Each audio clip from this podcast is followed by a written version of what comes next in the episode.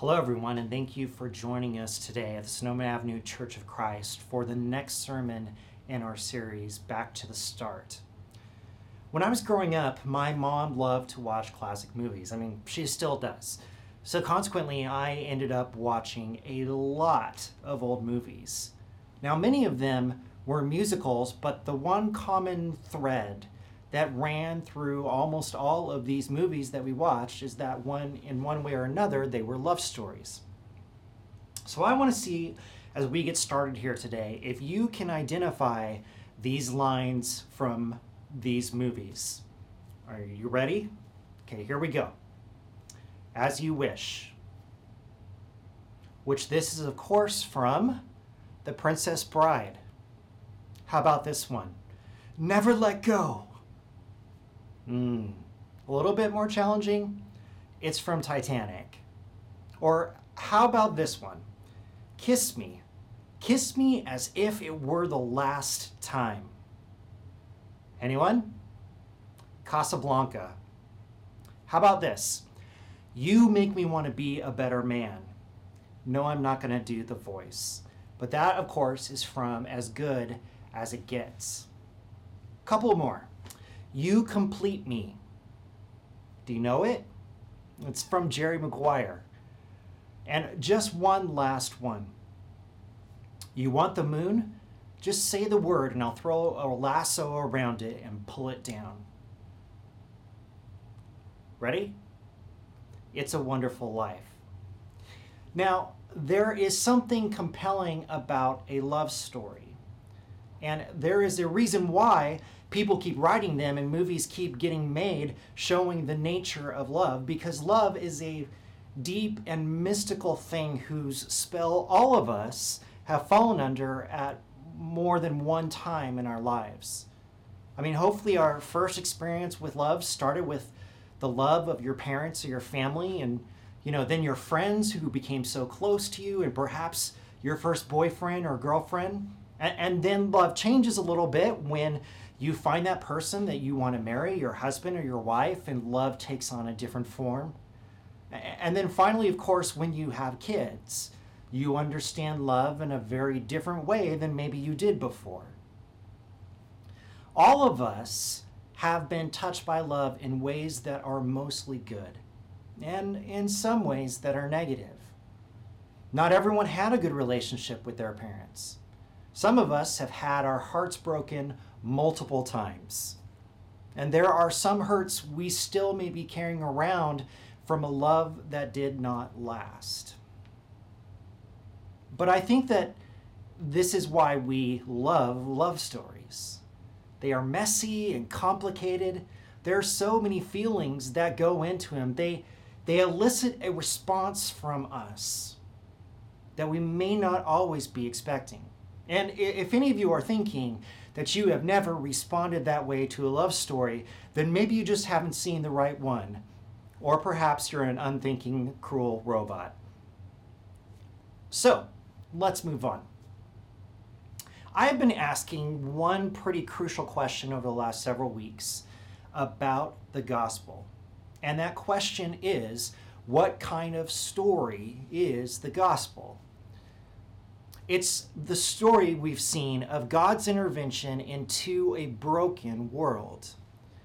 Jesus entered into a world that was torn apart by race, religious elitism, social and political constructs. It was a hard and difficult place to be, and mankind wasn't in the best mood. But Jesus spent time with those who were ignored and broken, giving them a place in the kingdom of God. All were welcome at his table. The gospel we've seen is a story that is alive. It needs to interact with someone's life in order to reach its fullness. And we saw that in two different ways. The, the woman who came to the well, too ashamed of her own life story, and she met Jesus there. When she left the well, proclaiming that her life story would not be held against her anymore because she had met the Savior. Meeting Jesus changed her story. Zacchaeus had lied and stolen from his own people. No one liked him, and they certainly didn't respect him. Jesus invited himself into the home of Zacchaeus, into his mess. And by the end of the day, Zacchaeus had turned himself around and was restored to God and to his people. We see the gospel have an enormous effect on those who need their story to be changed. And when the gospel takes hold, that person's life is never the same. So, what kind of story then is it that we're telling? What kind of story is the gospel? I mean, here's how we may look at it. It's it's easy to accept that all of those things can happen in the lives of others when it's Jesus telling the story and Jesus sitting there talking to them. And maybe you even have the question how can the gospel be as effective when I tell it?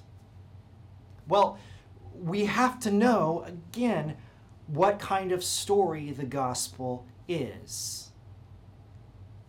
It's not some sort of intellectual exercise of trying to get someone to think the way that you do. Instead, it's, it's the planting uh, of something deep and meaningful that can take root if the soil is good and the story is told as it can be. The reason why the gospel can have this effect, the effect that we've seen on the lives of others, is that at its core, it is a love story. There is something compelling about it that draws in not only our minds, but our hearts and our emotions. Let me show you. There was a man who had two sons. The younger one said to his father, Father, give me my share of the estate. So he divided his property between them. Not long after that, the younger son got together all he had, set off for a distant country, and there squandered his wealth in wild living. After he had spent everything, there was a severe famine in that whole country, and he began to be in need. So he went and hired himself out to a citizen of that country who sent him to his fields to feed pigs. He longed to fill his stomach with the pods that the pigs were eating, but no one gave him anything. This is an incredible story, and it's one that the whole world knows well. I mean, people know what the phrase prodigal means. And it's incredible for several different reasons. One, it's just a wonderful piece of storytelling on the part of Jesus. He knew exactly what he wanted to tell the crowd that was listening to him that day. And he wanted to tell them the gospel. He wanted them to know just how much God loved them. But he knew the message of God loves you would not cover exactly what it was that he wanted these people to get. So he told this story. Now, the characters in the story are distinct, even though there is not a lot of detail given. We don't have any sort of descriptions or prior knowledge of them. So, we're not going to talk about the older brother today. Instead, we're going to look at the younger brother, the youngest son, and the Father. Let's start with the youngest son. I, I think I think it's hard for us to wrap our minds around how awful of a person this younger son is supposed to be. But it starts with this. He went to his father and asked for his share of the inheritance while his father was still alive. Now, per Jewish law, the older son would receive two thirds of the estate, and the younger son would receive one third of the estate, and maybe even less if he had sisters, because some of his portion would have to go to their dowry. Now, this practice was typically done when the father had passed. Now, it could conceivably be done earlier. The law didn't forbid it, but Jewish law did advise against it, and I think for obvious reasons that we don't have to dig too deep to find. It's hard to overlook the fact that this son was basically saying, I can't wait for you to die, so Will you give me what you owe me? I want it now. The father, for reasons we are not told, decides to give his youngest son a share and he divides up his property. The son took his share, the work of his father's life, converted it to cash, which might have even involved selling off some of the family land, left for a foreign country, and spent it on whatever he wanted to. The NIV says, wild living. The direct translation is that he lived recklessly. He squandered it all. He didn't take into account where it was going or what he was going to do with his life. He just took his father's wealth and did whatever he wanted to. Now, this is important for us to dig deeper into this story, a story that I know you, you know so well. How are we supposed to feel about this younger son at this point? You are supposed to dislike him. And it's not hard to dislike him. He's not the kind of person we want our children to be, and certainly not the kind of person that we would respect. But that leads us to the next part of the story. And let's just call this part He Gets What He Deserves. He hired himself out to a citizen of the land who sent him out to feed the pigs. Now, there was a severe famine, and he had nothing to eat. And he looked at the pods the pigs were eating, and he wished that he could have that kind of food. He wished he could eat what they were eating. And this, my friends, is what we call hitting rock bottom. And as readers, this is where we should expect him to be because he is an otherwise unsympathetic person. He gets exactly what he deserves. And we don't really feel sorry for him. Picking it up in verse 17. When he came to his senses, he said, How many of my father's hired servants have food to spare, and here I am starving to death? I will set out and go back to my father and say to him, Father, I have sinned against heaven and against you. I am no longer worthy to be called your son. Make me like one of your hired servants. So he got up and went to his father. But while he was still a long way off, his father saw him and was filled with compassion for him. He ran to his son, threw his arms around him, and kissed him. The son said to him, Father, I have sinned against heaven and against you. I am no longer worthy to be called your son. But the father said to his servants, Quick, bring the best robe and put it on him. Put a ring on his finger and sandals on his feet. Bring the fattened calf and kill it.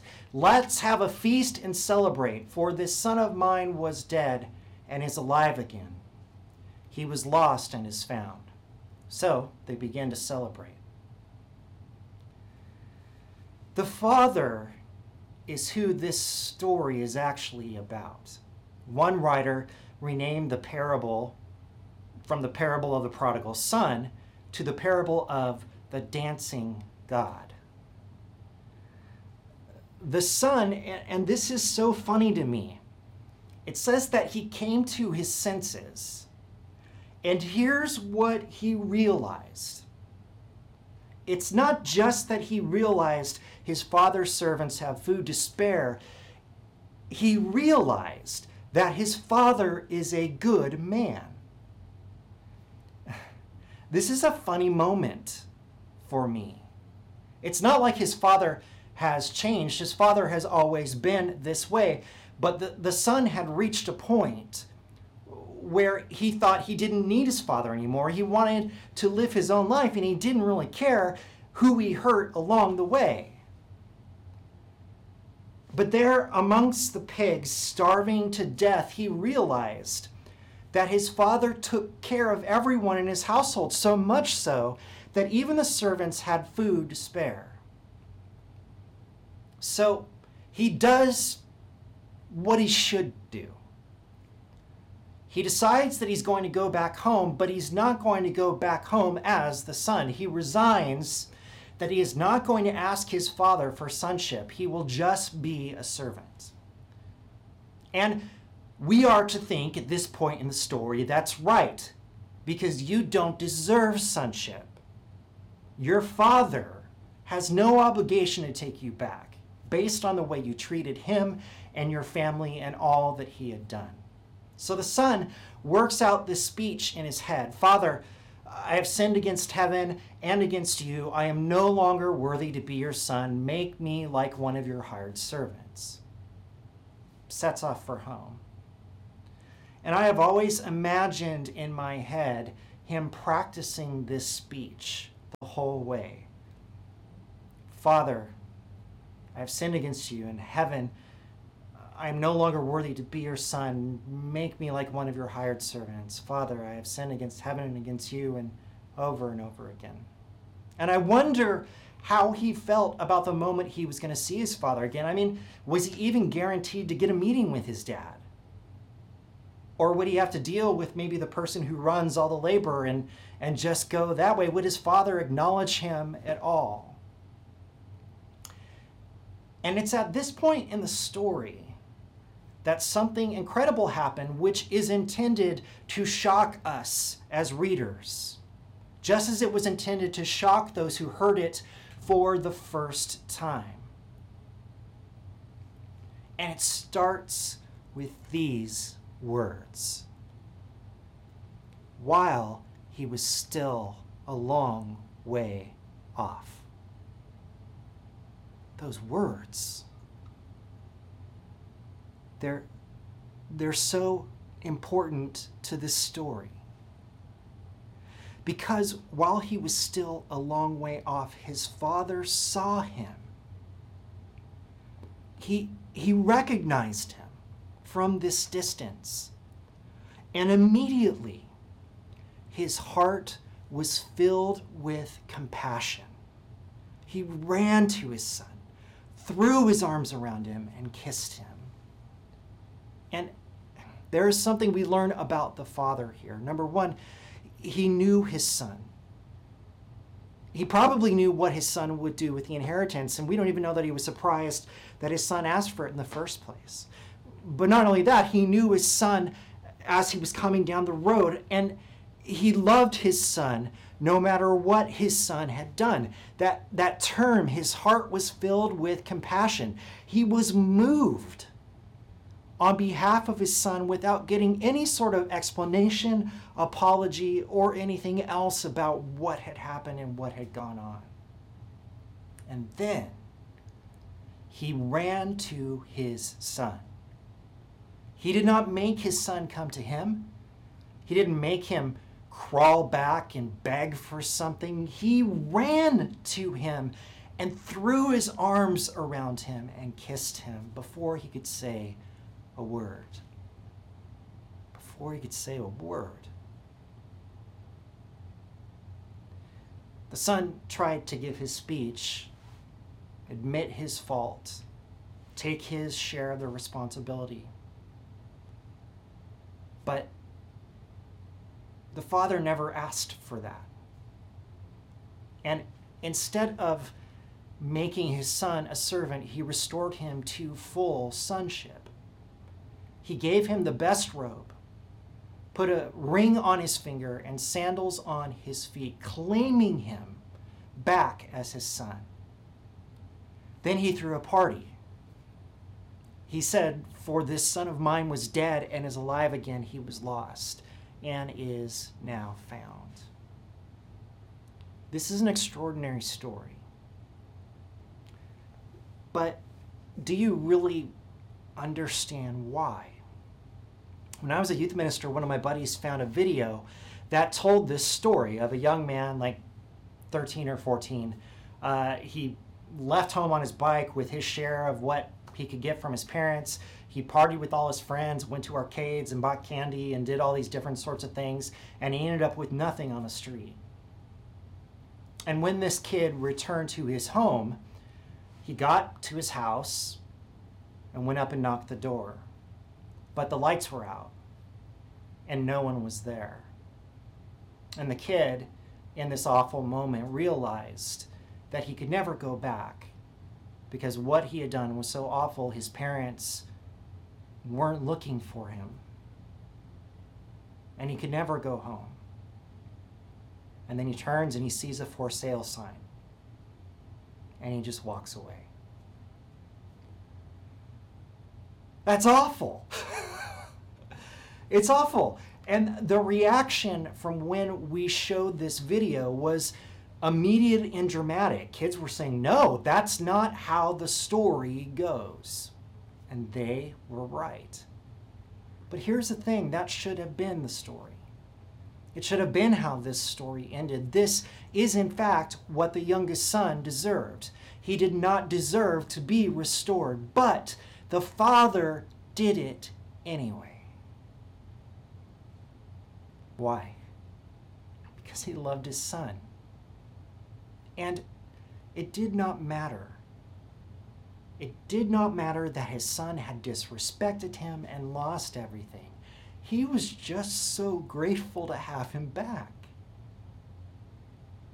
And he restored him without a word, rejoicing and celebrating the return of his son. Church, the gospel story is a love story. And the seed of the gospel story is that God loves you, Jesus died for you, and through him you have everlasting life. But this parable that Jesus told, which tells this story, the acceptance of the one who had gone away, this parable drives something different home about the gospel message. And here's what this parable says No matter what you have done, or how far away you may be, you can always come home. The Father will be watching for you. And when he sees you, he will run out to greet you. He will not treat you as you deserve. Instead, he will restore you, celebrate over you, and welcome you home. This story is the gospel given muscle, flesh, and skin. And here is maybe where we've gotten off track in our understanding of the gospel and how we communicate it to the world. We said to ourselves, well, of course, people's lives are changed if they meet Jesus. And Jesus goes into their homes. I mean, but how can we tell the story in the same way? But here's the thing Jesus is telling the story. Through you, Jesus is telling the story of the gospel because it is his story after all. It is God's story lived out through the life of his crucified and resurrected Son.